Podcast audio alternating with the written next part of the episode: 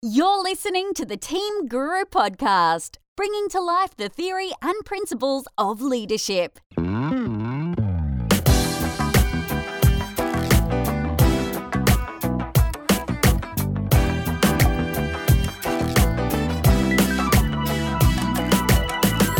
Hello and welcome to the Team Guru podcast. This is episode 27.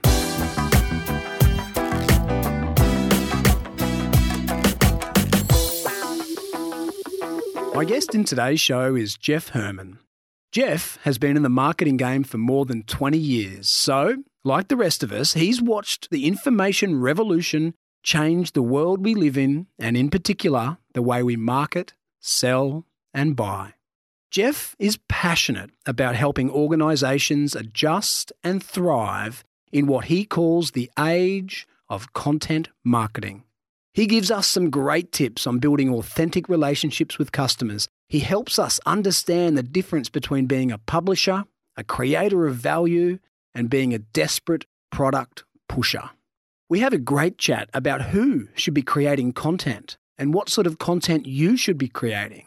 And this is not just an episode for entrepreneurs, people building their own businesses, selling their own products and services. Jeff has some great advice for those of you, and I know a lot of our listeners are in this position, who work in medium and large organizations. Why would someone in your position become a creator of content? What would be the benefit? What would you create?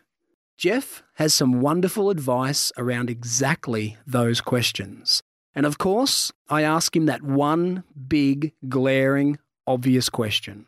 If we all become publishers, who's reading? If we all become creators, who's watching or listening? And Jeff's response to that question is pretty interesting too. I hope you enjoy my conversation with the very switched on and lively Jeff Herman.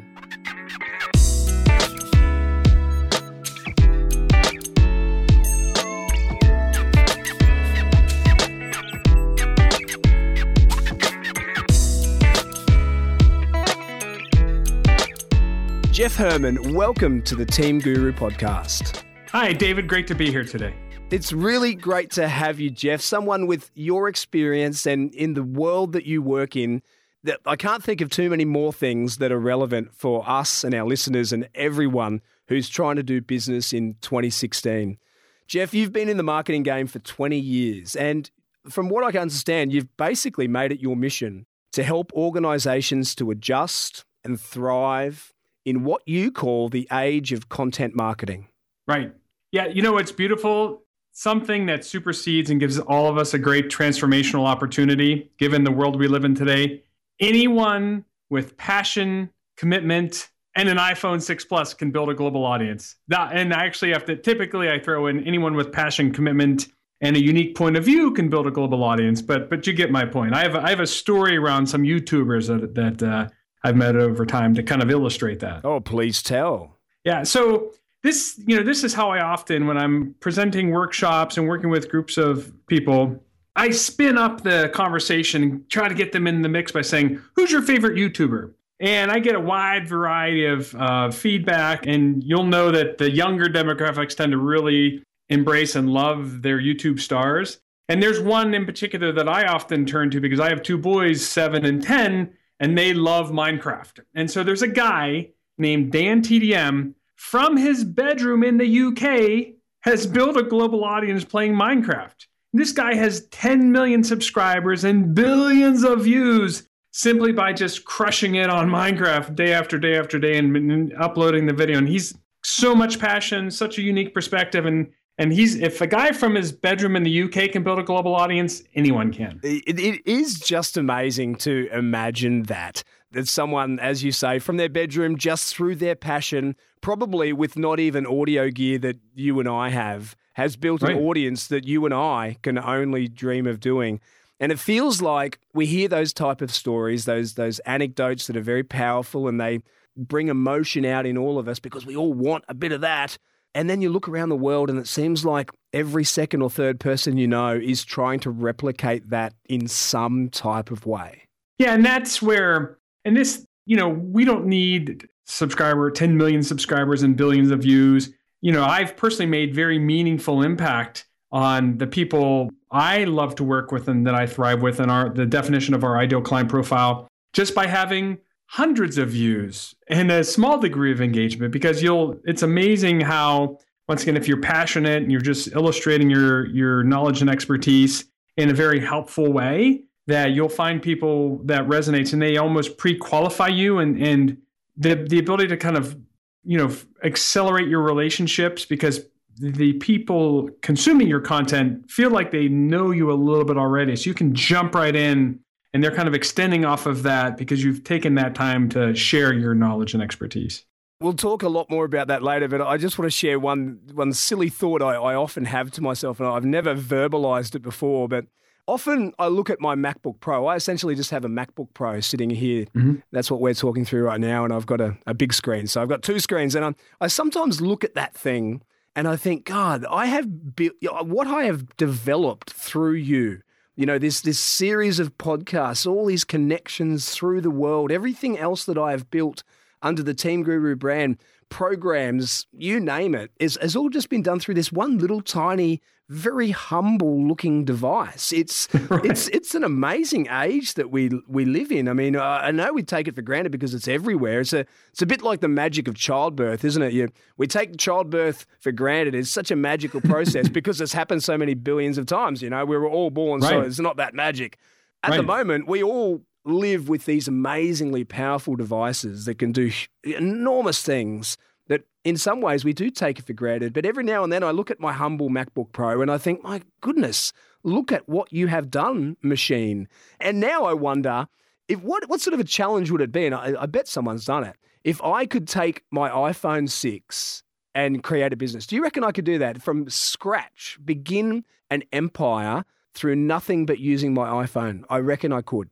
Yes, you and in fact, you're that's a great question and a great point. I've personally tested a month on mobile only. Right. And all my content production, all my video, mobile only. And and I can do it. I can literally go, I have a MacBook Air. It's phenomenal. When I switched from PC to Mac, I mean the world opened up of of you know phenomenal opportunities. And I, you know, I I'm um I learned editing to some extent and I'm kind of uh, you know, grew up loving Sesame Street as a child, and I always wanted to work with Big Bird and Ernie. That was my dream to be a television producer. And I got into technology sales years later. Who knows how that happened? But uh, I've tested all of the just basically using the mobile device, and in my case, the iPhone 6 Plus, as you know, it's literally in your hand. It's a content production, distribution, and promotional strategy in your hand. Like you have a studio in your hand right there. It is remarkable. Let's talk about content marketing, the age of content marketing.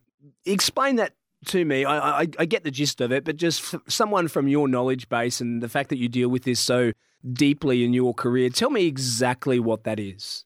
It's literally just having a commitment to becoming a teacher and a resource for your audience. That's all it is. It's on a consistent basis, releasing helpful, problem solving, and even entertaining content to engage your audience towards a commercial outcome. And that's the, the definition of the Content Marketing Institute. And my, my friend Joe Pulizzi, who I'm, you know, proximately very close to, it's that process of sharing it. And I tell you, you know who's behind this? Like how all this got spun up in the first place? Oh, I don't know. Well, so the, the company that is responsible for such great enablement through YouTube has also destroyed the sales profession. It's Google. Oh right, tell me about that. Put, yeah, yeah, put, yeah. Put the days of asymmetrical information are gone, and, and, that you know that's so. Go ahead, David. I'm sorry. No, no. Put put that web together. Explain that to me in detail, as if I am the stupid person that I am. No, no, no. Listen, the days of asymmetrical information are gone. Right. So Google has destroyed the sales profession because historically speaking you you know sales and marketing professionals traded on the fact that they had all the held all the cards they held all the information really led with product features and benefits. And Google flipped it because Google, and this is in the words of my friend Marcus Sheridan, Google's a place to find answers to questions. Yep. And Google is, is effectively a question answering machine. And so now consumers have been empowered and have access to volumes of information. And so now, you know, that's put marketing team in the driver's seat because marketing can teach when customers are learning. The sales profession effectively might be marginalized, right? Because is will content replace the sales profession? Will this self service model in which people can find out what they want when they want it through Google and marketers optimizing these, you know, trigger based email programs, will that destroy the sales profession? And and my answer is yes, if you're a transactional person, but absolutely not if you are adding value and you're a teacher and a curator and you're really concerned with helping your clients solve their problems. So, the modern day death of a salesman, huh? Absolutely. Absolutely. It sounds very much like the story about of journalism. We hear about the death of journalism, and I, I don't know about there in the US, but you know, in Australia, story after story about big cuts at the major news agencies, journalists just getting hacked away. And you think, oh, that's sad. You know, fewer journalists, less good reporting, less time to to investigate and do thorough research. But actually, it's just a new world and we're getting information from so many different places. The reason that the old newspaper empires are having to let people go is because there's so much competition out there. People are journalists now for free. In the same mm-hmm. way as Google is doing the work of a salesman for free, people can go and find out their information, find where to buy stuff. People are being journalists for free. They're tweeting information, they're writing blogs. So it's sad if you saw your career for the next 20 years as a journalist in an office at a typewriter doing what journalists have always done. But really, in the big picture for all of us, it's actually a really good thing because there's so many more ah. options and and we're just getting so much more information that's live and real and unfiltered from real people who are standing there watching it. Right. I, I would kill to be a talented journalist. I wish, in fact, I, you know, in my passion for just kind of sharing my perspective, I tried blogging for years and it's just so frustrating and the typos and the sentence structure. And my wife is a wonderful writer and she would make changes and dress up some copy up in two minutes, what took me hours to do. So I put my mug on video because I thought, well, I might as well just, you know, leverage my strengths as a communicator and just dance around on video and, and use that platform. And it's funny, my content production, my output has increased 5x and my engagement has increased significantly because the written word just didn't fly for me. I heard crickets when I was writing, but when I took hard to video and audio platforms, things are kind of popping up. Well, you're playing to your strengths there, aren't you? Obviously, you know, it's if, if you're right. not you're not a great blogger, but you're fantastic at talking, then then that's what you should do. Tell me about in this new age, this brave new world, who are some of the most successful producers of content? stuff that doesn't cost them anything to make except their intellect, stuff that doesn't cost them anything to get out into the world because they just press send and tweet it and put it on Facebook. Who are the people who are A, having the greatest impact, B, making the most money, and C, creating whole new directions for whatever field they're working in? Who, who are the big names? Right. And it's interesting. So there's one keyword that separates them all, and you can sort the good from the bad and authenticity really matters. So anyone, so in generally speaking, anyone with a degree of that's perfectly authentic, that's passionate about helping and solving problems will be successful. And it's to two people or to two million people. Authenticity really matters. And I, I saw, I was at a Marketo conference last week, and Will Smith was the keynote speaker. And he basically said, the days of cheating are over. All this technology has exposed us, and authenticity really matters. So we really have no choice. Now, those that have become wildly successful, that are truly authentic and truly passionate about solving problems, I have a couple ranges. Some are extremely popular people, which we probably both know. Uh, Gary Vaynerchuk, are you familiar with his work? I am not. Oh, Gary V, massively successful, just released his third or fourth book. But Gary Vaynerchuk, he grew up on YouTube as a YouTuber with Wine Library TV and took a business from 3 million to 60 million by putting out YouTube videos about wine. He's built his own digital agency up to, I think he's 100 million in revenue in five years with 600 some people. So he's wildly successful and he's gritty. He's real. He curses. He's from New Jersey, but he's really, he's highly authentic and crass to the point of cutting off Seth, you know, um, Seth Godin. Oh, you familiar yeah. with him, of course. Oh, of course. Yeah, they had an interview session and Gary was just hammering him like, dude, that's Seth Godin. Like, chill, that's Seth Godin. Relax. So respect. right, right, right. So he's a great example. Easy to find on YouTube, but the Ask Gary V show.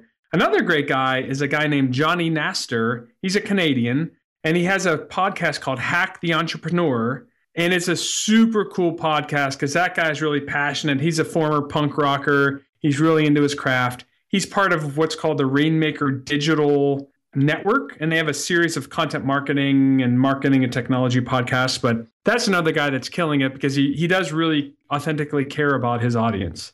So there's there's a lot of big success stories, and I, I think that the two most obvious that maybe, maybe they're only obvious because they're in my world uh, are people like Tim Ferriss and is it mm-hmm. is it Johnny Lee Dumas? Is he the um, the entrepreneur on fire guy? Yeah, so John Lee Dumas, he's a great guy. I've I've had a chance to meet him in person once. Great guy, really passionate. He also cares deeply. He's definitely playing on that, right? So he's monetizing. He's really good oh, at yeah. monetizing and hammering that audience. And Tim Ferriss, I think, is just such a. I love Tim Ferriss as well, and I listen to his podcast religiously. He's definitely monetizing as well, but he has that kind of crafty air about him where it's not as explicit. So, well, he's just like a guy. Tim Ferriss will tell you that he's a stoic philosophically, and maybe he is, or maybe he, as you say, is just being really crafty about it and much more subtle than, say, Johnny Lee Dumas. For those of you who right. don't know, Johnny Lee Dumas does a and a, a, podcast called Entrepreneur on Fire. It's not actually my cup of tea. It's a bit blair. It's it's a bit energetic, but uh, it's wildly popular. You know, perhaps the most popular podcast in the world. And Johnny has taken the art that we're discussing today and made it really transparent to the point where he has a little ticker, I think, on his website that shows you how much money he's made this month from right. from monetizing his podcast and from selling webinars about making podcasts and everything else to do with that. And and he's a guy much like old mate that you were discussing earlier in the UK who has created a YouTube channel on Minecraft. Johnny Lee Dumas quite literally has created a podcast from his lounge room with a $90 microphone and a MacBook. Mm-hmm. And now, of course, is you know wildly successful you know, financially, but very, very well known in the space that we're talking about. So there, there are some success stories. Now, I'm going to jump ahead to that question that I, that I told you before we started recording that you know that I wasn't going to tell you about. Mm-hmm. When I hear people like you say publish or perish, I get that. I get that for my website to rate highly, I have to continually update information. I have to get that for people to think of me when they want to think about you know team or leadership development because that's my space or internal communications because that's my space. I need to be continually out there so people are, are reminded of david Frizzell. i understand that but in this age of content marketing and this publish or perish era my basic question is if we're all publishing who's listening? Or if we're all, or if we're all publishing who, who's reading yeah, that, that's such a great question. And, and you're right. There, there's a notion called content shock, where if we're literally all throw putting it out, putting it out, well, who's taking it in? Yeah. And, and that's a great question. And what's amazing is while we, you know, I certainly share your perspective. I think everybody I know is blogging and doing podcasts mm. and videos. So listen to this. Here's a quick aside. At the conference I was at last two weeks ago, actually, 6,000 attendees. So my method to break the ice. So I'm I'm a you know I'm my focus is a new business and building new relationships. So instead of walking up to everyone at the conference with my business card saying, "Hi, I'm Jeff. How are you? Nice to meet you. How do you, you know how are you enjoying things so far?" Yeah. and hamming it up and being cheesy and you know really kind of struggling to dig into some type of conversation. I built a survey research book, and I said, and I have three simple questions which I copied on like 20 some odd pages. And everyone I went up to cold, Hi, my name is Jeff. I have a podcast. I'm collecting data for this podcast. Could you answer three simple questions? Mm-hmm. And every person said yes. Yeah. Everybody said yes. And one of my three questions was How are you building your audience? Are you blogging? Are you doing videos? Are you podcasting? I would say 85% of the people I hit, and I hit couple dozen people and and this is not you know high quality survey sampling this yeah. is you know a little bit better than a focus group it's vox uh, pop uh, yeah right right they said uh, who wants to hear from i'm not putting anything out so there's a large majority of the population that will still be consumers right. and not and they, even though a simple tweet is content marketing like you're expressing yourself you're yeah. literally taking a minute to share with yeah. the world what you think but people don't think that's what they're doing. So I would still say our community, we have a good road ahead of us.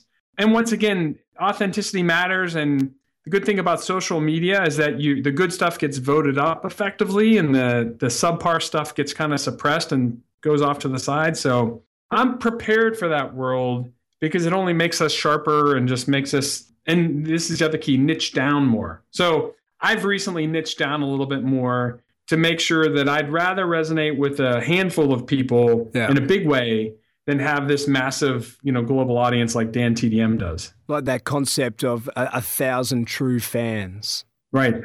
So it's interesting to hear that 85% of those people said that they, you know, who wants to hear from me? Because it feels like in, you know, in my world and the people I mix with, maybe this is just me, that, that everyone's willing to blog and everyone's willing to to create something. So I'm, I'm interested to hear that and actually quite heartened to hear that because of my earlier question. If we're all publishing, who's listening? But who is it important for? Who are the people? What kind of industries, what kind of roles, what kind of entrepreneurs are people who need to be creating content regularly? I hate to make a crass generalization, but everybody. Everyone from my father in law who sells nuts and bolts, literally sells nuts and bolts, industrial supplies, like the most boring commodity fasteners, things to hold things together. He needs to illustrate his knowledge and expertise as far as problem solving because he can help fix machines and get get you know factories back online. All the way to consultants of course they trade on their ideas and their time. So every business, be it a retail, B2C, B2B, if they're creating value, they're building relationships and they're just getting more meaningful and deeper engagement with the people they like to serve. And so it, it, this is this is almost a universal rule where the days of advertising where you would pay to access your audience. So the media publisher holds that control. Yeah. And you pay to get to that audience. Where now we're all publishers. We all have to think like publishers.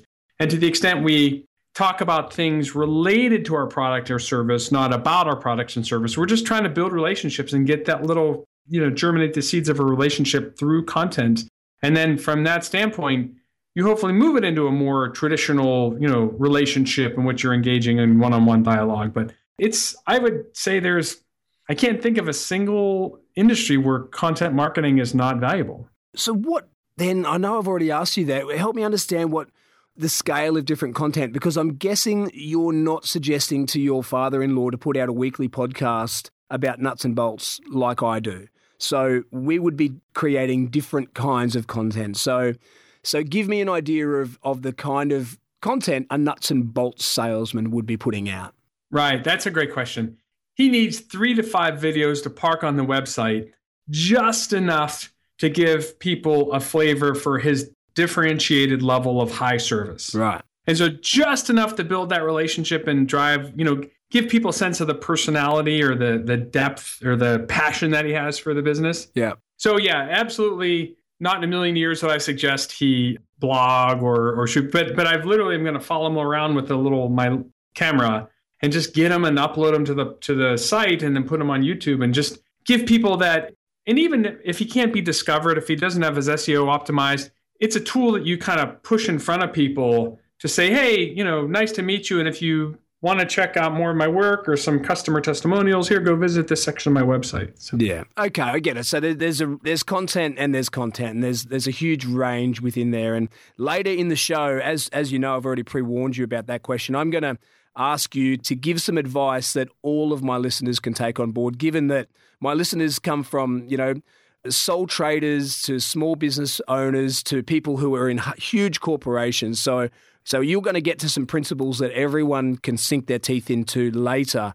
But before we get there, I want to talk about this that, that I find really interesting. I can only imagine from your point of view in the marketing era that you've worked in, 20 years you've in marketing, and you have mm-hmm. seen, like the rest of us, probably it's got to be in the top three biggest changes ever happened to human beings, the digital yeah. age.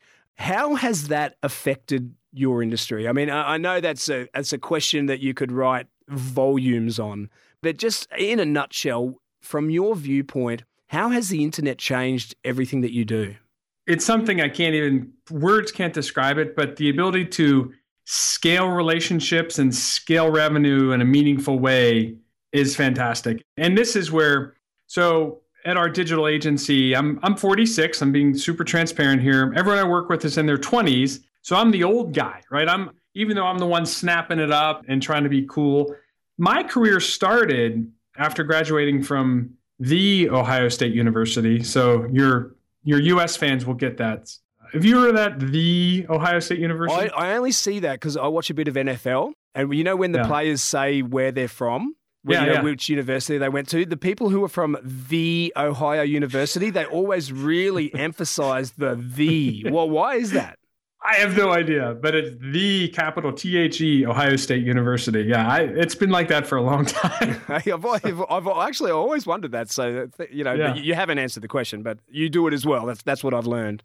Right. So I started my career with the Yellow Pages. Remember the big phone book, yeah. the Yellow Pages? Yeah. Uh, driving around Columbus, Ohio, selling AM radio sponsorships. Yeah. And I tell these, you know, all my colleagues that are used to instant access to everything they want then in the old days of sales and marketing, we would look at ad copy and sizes and determine levels of investment. And I'd walk into the store with the yellow pages and say, you know, you need to be on radio to really convey your your business in a more meaningful and engaging way. So it's this goes back to companies relied on publishers and media companies to connect them to their audience and advertising is still critical. I'm a big believer in advertising, especially as it relates to activating great content. But you know, once again, everyone has access to a global audience if you just you know take the time. And this this gets into mission statement creation. So we've talked about content marketing, but the first thing I suggest for anybody, content marketing mission statement. Who's the target? What's delivered, and the outcome for the audience. And if you have that strategy nailed down, just real simple, that really focuses your effort and really helps you tell great stories. I remember as a kid, one of the ads on TV that just seemed to run for a decade was this concept of the person, the junior guy at the office whose job it was to put the ad in the yellow pages that year had forgotten to do it and ah. how it was catastrophic for the organization. I mean, we are literally going to get no business this year when you think about that, and, and, and, it was obviously a play up on the, you know, it was hyperbole, but probably not that far from the truth. No. Now you can imagine just how different things are. So when you think about the beginning of your career and, and organizations who were doing well, they were big companies, they were doing sales and marketing the right way, who didn't adjust? And in what ways didn't they adjust? What were the mistakes as as marketing moved online and consumers started asking questions online and then eventually actually making purchases online, who are the organizations you can think of who just didn't make the transition? Yeah, that, that's a great question, David. And in many cases, I've seen heavy sales organizations, so organizations that are very sales and commercially focused, still have not made the transition. And, and that spans many B2B industries, like maybe possibly the manufacturing industry who they've been creating components and parts and machines, and people would buy that tangible substance. They would buy that tangible item, that widget, if you will. And if they've had a heavy sales organization, they relied on frontline sales and they're very metrics driven. And so, in many cases, the ROI on cold calling and email and phone cold calling is very well known. That activity based measurement is very well known. Dashboards have been built in Salesforce.com for years, and sales teams are incentivized for volume and activity. And those organizations that are volumetrically based and activity based, once again, using traditional methods like phone and email harassment, I, I call it, that haven't embraced social selling, which is just building relationships online and making more deep and meaningful connections, they're being left behind because it's so hard to break through with, with email and phone. And I've part of my podcast is literally I highlight prospectors that have actually done an effective job at breaking through because I actually keep all the cold prospecting emails I get. I put them in a folder and then I send them my newsletter and coach them up. Just. But yeah, that, that's tough. If you're relying on heavy sales tactics and you're, I understand the inertia around compensation models and activity based models, but you know, lower volume, higher conversion rate is what I push for every single day. And do you find that some people have think they've made the transition because they're no longer doing cold calls. All they're doing instead now is cold emailing and cold LinkedIn messaging and cold tweeting. have they just transferred those old ways into new technologies? Yeah, yeah. That that's a big problem. And that's where so the social selling movement primarily sponsored by LinkedIn because LinkedIn wants to sell more of their sales navigator package. The social selling movement, they're really encouraging everyone to observe and participate. So I built a social selling maturity curve to say observing social media data is great and collecting that data and using it to your advantage is great. Participating, liking, sharing, commenting is fine, tweeting's fine. Once again, that's still transactional, that's still volumetric. To really move up the maturity curve, there's a curator status, and the ultimate is creator status. You can really differentiate yourself if you're curating news and information and sharing relevant industry items and topics and trends. And then to the extent that you can take that core information, that base information, and then release and reveal your own opinion about it and your own applications of it and become a creator of content, that's truly what differentiates winning sales organizations and marketing organizations from kind of the ones that literally have taken those old tactics and just pushed them into social because it's still very spammy. And, and as we said with Will Smith when he was getting jiggy with it on stage, you know, it's everything's so transparent that you spot those spammy people in two seconds, you shut them down. So, at the risk of looping back to the power of creating great content, my question is then how do I create a useful, genuine, authentic relationship online with someone who I want to turn into a business relationship without it being spammy and just essentially transferring 1980s cold calling techniques to Facebook and Twitter and LinkedIn? Yeah, that's a great question, David. The it takes patience, and that's the big big change is for anyone that's creating content, it could take 6 to 12 to 18 months sometimes to get any activity and any feedback loop and so once again, if you're authentically interested in sharing information. So just the simple act of curating and sharing an article and giving your two or three sentence summary of why you feel someone should read it. And even if they don't have time to read the article, they'll at least read your summary and get the essence. You know, that patience pays off over time. And, and so I've heard crickets for such a long time. And then you start to get those little teeny tiny glimmers of interest hmm. in pockets. And I'm at the point now where I get calls to say, "Can I have that workshop you talked about?" Yeah. Which one? the yeah. one you did in that one video. And I don't have to sell. They just they're buying something I shared 10 videos ago or 10 podcasts ago and because I'm I'm just laying it down and so that patience pays off because you know once again if if you're passionate about what you do and you and you're excited to share it with people, you can transfer that excitement onto these platforms and and really just build great relationships with people. So, is that the gold standard, the new standard of entrepreneur? Someone who doesn't sell, who doesn't hit you up with cold messages on, on any social media platform, someone who just creates such great content, whether it's blogs or tweets or whatever the you know videos, whatever it is, that it makes people want to engage with them. It draws in the audience. They're, they're essentially not selling; they're just performing, and people want to buy.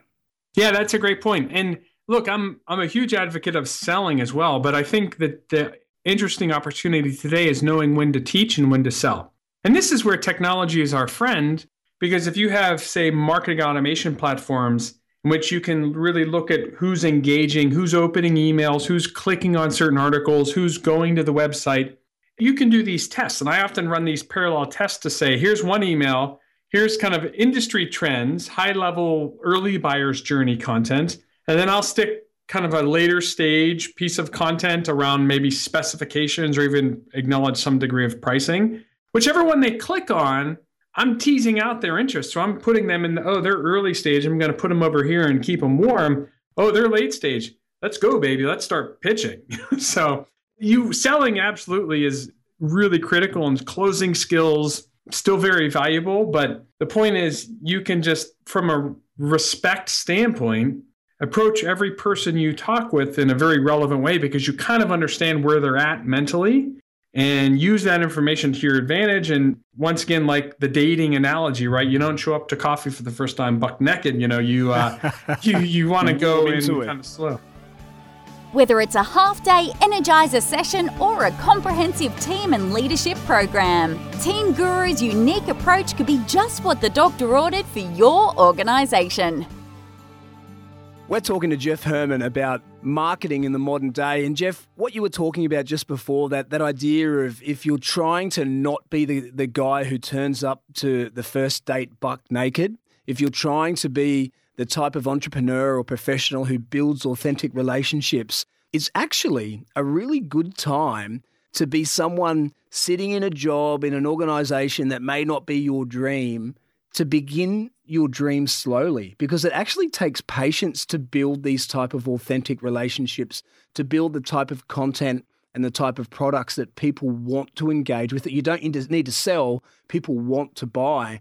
So for those that percentage of people and i'm assuming it's a high percentage of people who are working in in other large organizations or working for someone else who have this dream of i really would prefer to be doing this but can't quit my job. I've got the mortgage to pay everything you just talked about, needing to build those authentic relationships, that having to show patience to do so, sort of suggests to me that there's been no better time to make a transition from what you don't like doing or what doesn't really scratch your itch to your passion.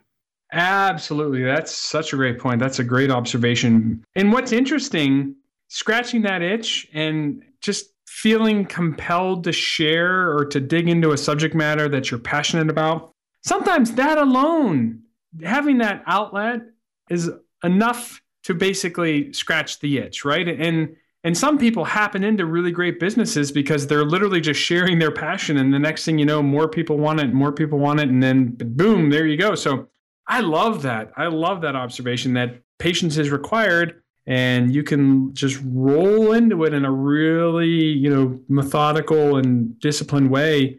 And the next thing you know you'll you're laying that such a strong foundation that when you do launch you're launched with an audience. And if you have a relationship and, and i heard it you know speaking of gary vaynerchuk again a cool keynote he gave at an icon conference.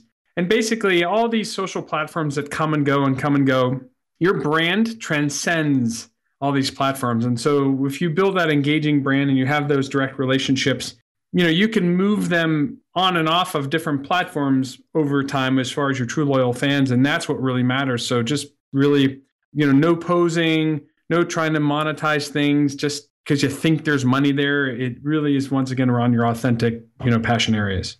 And the story you told earlier again about the Minecraft guy in the UK, it kind of proves that no matter what your passion is, today in 2016, there's probably an audience for it. And our, our ability to connect, to state the bleating obvious, is like it's never been before. So even if you're in this 0.01% of people who, who share a passion, across the globe, that 0.01% of people is a, is a huge number of people. And if you can offer them something that's worthwhile, then you have an audience. Absolutely. And the satisfaction that comes from that. So the these connections that can be facilitated and then the joy you can have in actually making relationships with people in Australia or you know the Philippines or in you know even in I've for some reason I seem to resonate in India. I have Oh really? a lot of my audience is from India and, and, guys that I've met in business school that have moved back and I think their friends have all, you know, kind of shared. So it's kind of interesting. that's that's cool. It's great, isn't it? When you because you, I'm about to talk about your podcast. When those of us who run podcasts, we get to see where people listen to us, and of course, you know, at last count, around seventy percent of my listeners were from Australia, and my next biggest group is obviously from the UK. But you know, there, there's some other countries that pop up that sometimes I just wonder, you know, why are you listening to me? It's nice that you are and it's and hello to you who are there. And I'm assuming in a lot of cases it's expats, expat British, Australian, or Americans who are, who are living in, in some of these really unique parts of the world.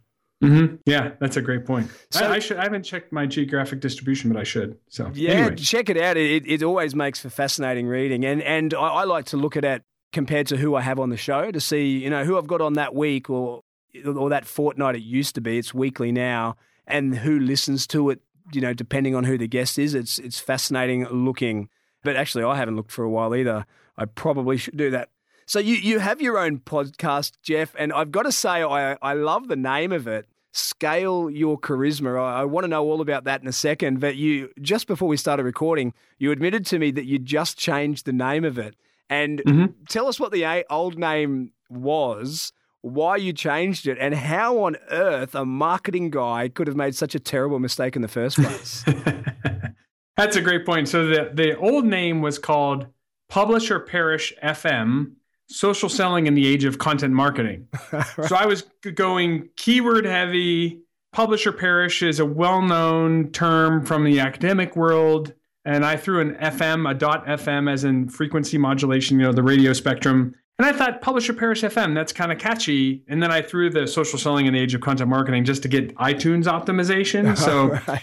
But one of the things I talk about is transforming from sales leader to thought leader and scaling charisma and leverage your knowledge and expertise and leverage your strengths and just use video and audio platforms. And I kept saying scale your charisma, and everyone was like, oh, cool. So I just took that and just said, you know, I'm going to change that name of the podcast. And, and, uh, and that's truly because it's interesting. I'm about to launch a second podcast focused on marketing transformation. So a more proper corporate I'd say kind of mid market and enterprise driven podcast for CMOs that's around transforming your brand with marketing technology. And this podcast, Scale Your Charisma, is really more for personal development. It's just my personal passion project because I love helping people express themselves. And this goes back to the producer mindset. You know, if I could be Scooter, remember Scooter from the Muppet Show? No. He would run around and follow Kermit with a clipboard. No. So Okay, The Muppet Show, which is part of Sesame Street, which you know Big Bird and Ernie and Bert, right? Of course, of course. Okay, okay. So, you know, that notion of just producing content and helping people discover and find content, I uh so that's where this, you know, this scale your charisma is my passion project because I, I feel like everyone should have an opportunity to express themselves. And is is that scaling your charisma linked to all this this content creation that we've been talking about, finding that true you, the the thing that you're truly passionate about and and doing it in the way that, that truly suits your skill set the best. As when you were talking earlier that you tried to do the blogging and it didn't didn't work out for you, but when you started talking, it did work out. Is that are they the core kind of principles of this concept of scale your charisma? Absolutely. In fact, my podcast is for people that don't like writing. Right. okay. my podcast is for people that would rather put on a microphone or flip their iPhone camera around and, and do a selfie shot and the the fact that the thought of writing oh, it's just so tedious so that's who i'm i'm aimed for non-writers so, All right. tend to be salespeople so. Uh, oh is that true yeah you know salespeople once again i've had this debate for years at various conferences should salespeople blog? And i get a resounding no. They should sell they should be with clients they should be pitching. And so that's true they should be selling. So what better way to kind of you know scale your personal perspective or to scale your knowledge and expertise through just by codifying it on video and then putting it out there for distribution and, and something even really simple but hanging a video on your linkedin profile takes you out of that superficial range of just yo here's just another sales or marketing guy into someone that's like okay this person put a little content and took the time to kind of illustrate who they are and give us a little insight into their into their personality oh, that's good. So the simplest, once again, a couple videos make all the difference in the world. You're a fan of videos. I've picked that up a few times. You like you like yeah. the visual thing, huh? Right. Love it. Love it. So I told you earlier about that ultimate gift for my listeners that I want you to be able to give them is that those principles about creating content. But before we get to the, the broad range of listeners, I want to talk about those people. And I, I'm, I'm guessing that they're probably the majority of people who listen to any podcast, people who do not work for themselves. They're not entrepreneurs. They work for a medium size or a huge organization. They're one person in one team and one department. How can they create a greater profile for themselves in their own in their own role. Is there scale or opportunity for them to use all the concepts that you're talking about, not to create their own business? That might not be their thing, but to to make that next step within the organization to get the promotion that they're looking for or the recognition that they're looking for or the different type of work within the team that they're looking for. How can they use these principles? Yeah, that, that's a great question. And that's the beauty of social media and having a tool like LinkedIn, which gives you not only the LinkedIn for years has been cast as this glorified online resume. It's not. There's a beautiful summary section which allows you to personally express yourself and, and really share who you are and what your unique point of view is. There are slide share and video integration opportunities. Even if you do care to write, or even if you want to embed a video, but a pulse post. So, publishing a pulse post, which is basically LinkedIn's long form content platform, you can publish your own blog, if you will, on Pulse and embed a video and just, you know, maybe transcribe and add a couple paragraphs of text just to kind of round it out.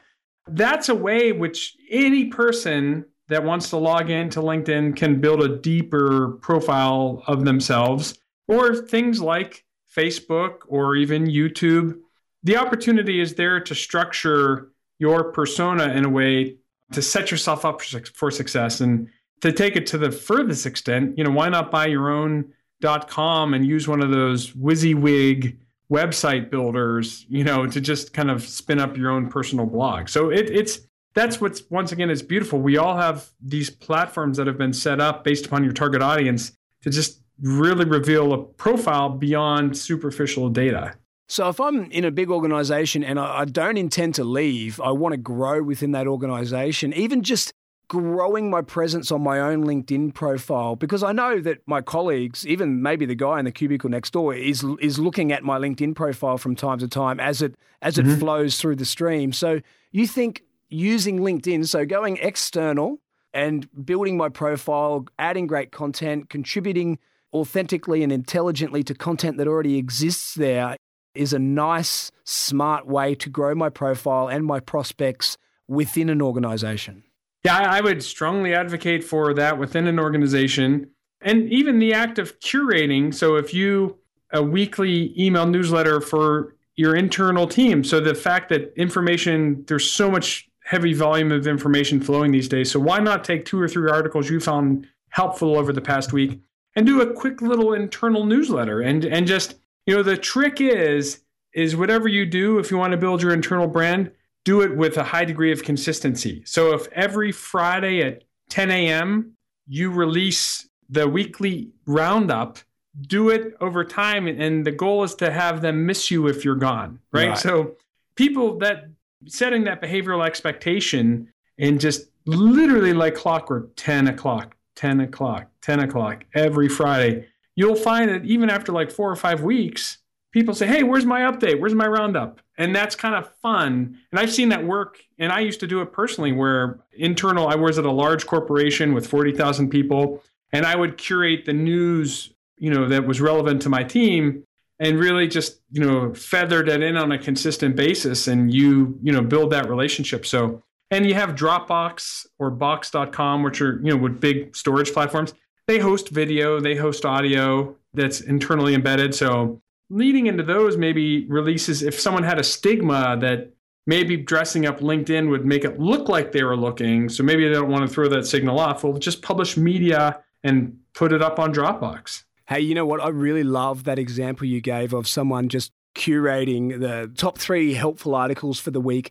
Imagine the kind of impact that would have for someone who is who is not the boss. They're not the leader of the team. They're uh, they're perhaps a doer or a manager or a middle manager, and they start doing that for people who are at a higher level or more broadly in, the organization. What a what a great sign that is for them within the organization. It's such a leader thing to do. It's it's mm-hmm. it's so positive and helpful and can only help their reputation as a, a truly engaged person.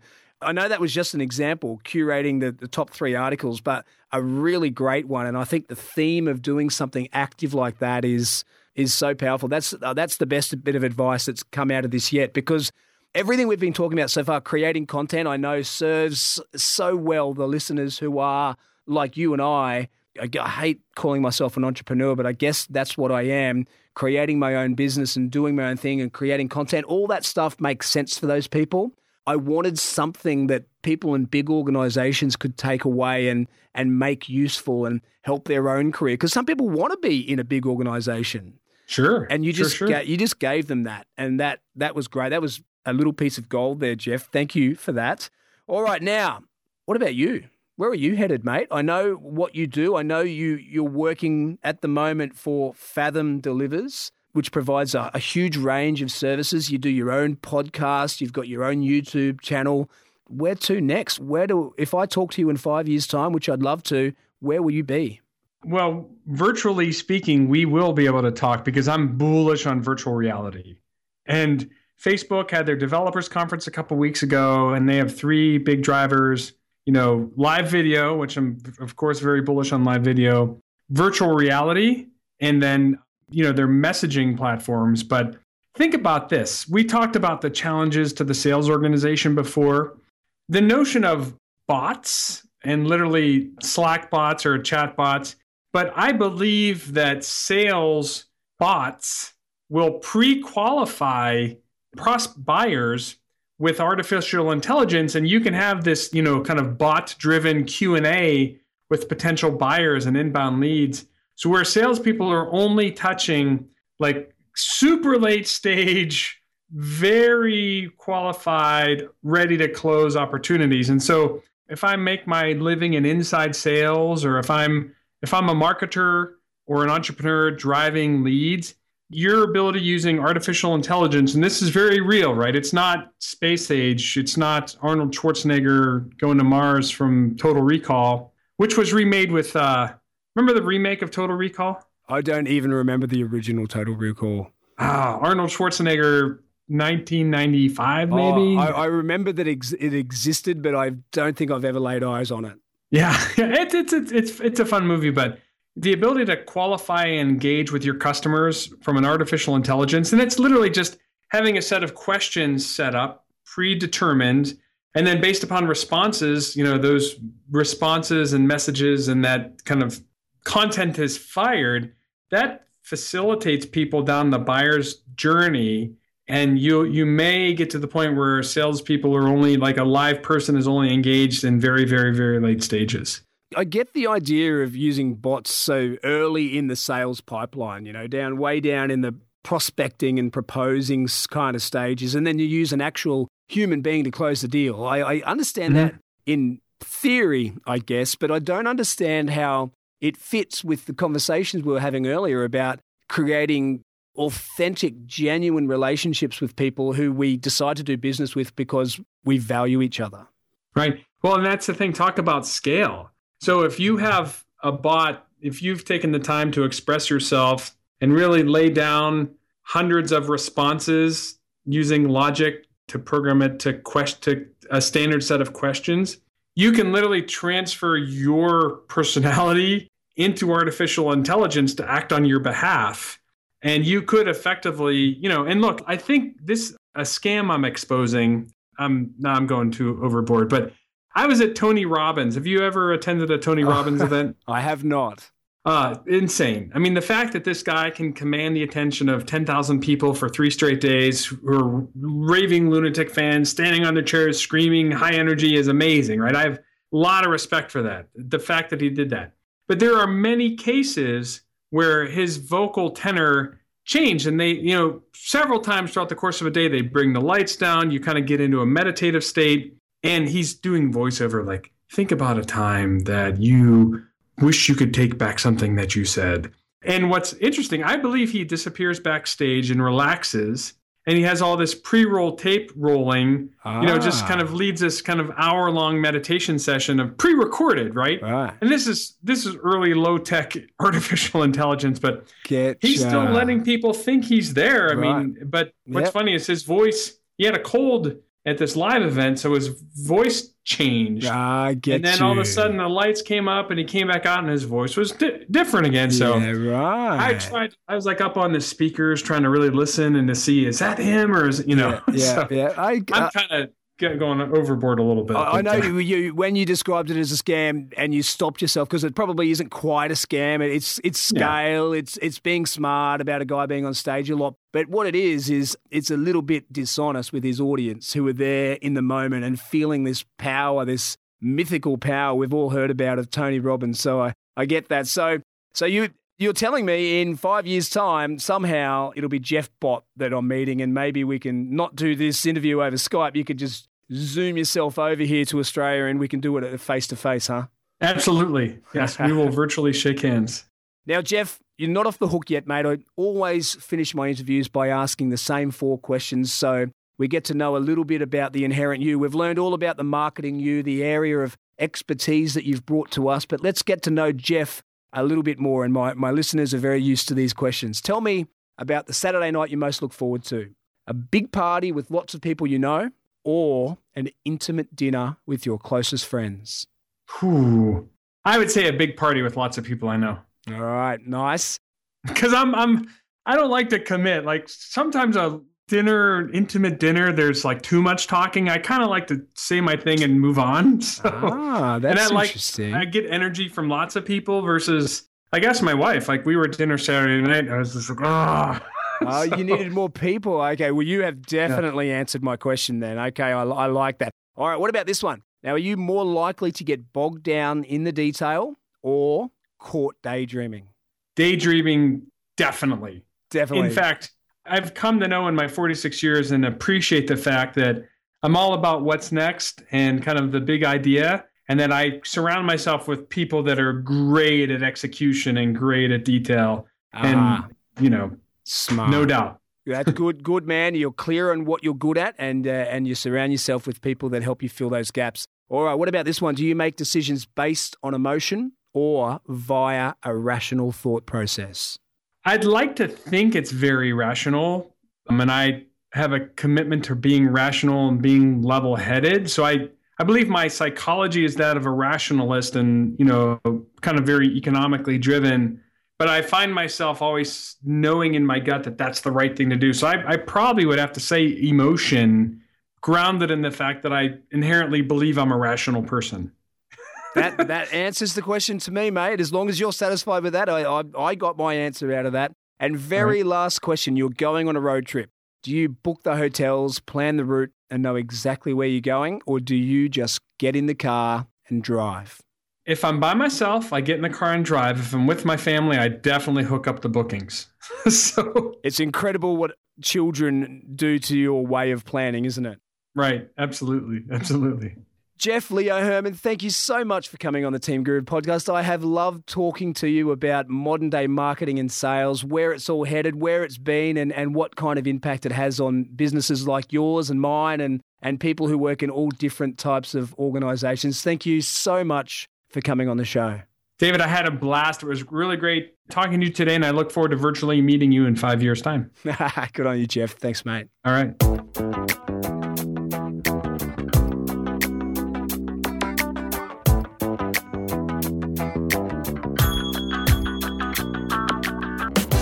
And that was Jeff Leo Herman. I love chatting about the age of content marketing, the fact that in this brave new world, it's incumbent on just about everyone to become a publisher in some form or another. And I loved scratching the surface of what is a very deep conversation about what makes quality content. Content that will showcase your skills and talent, connect you with your audience, and help you build the reputation, the profile, and the life that you dream about. As always, I'll share the lessons I took from this episode. You'll find it on the Team Guru website. That's teams with an S dot guru forward slash podcast. Team Guru is on Facebook, Twitter, Instagram, SoundCloud, and of course, you can find me personally through LinkedIn or simply by emailing me directly, david at teams.guru. I'll be back next week for another episode on this, my mission to bring the theory of team and leadership development to life. This is David Frizzell for Team Guru. Bye for now.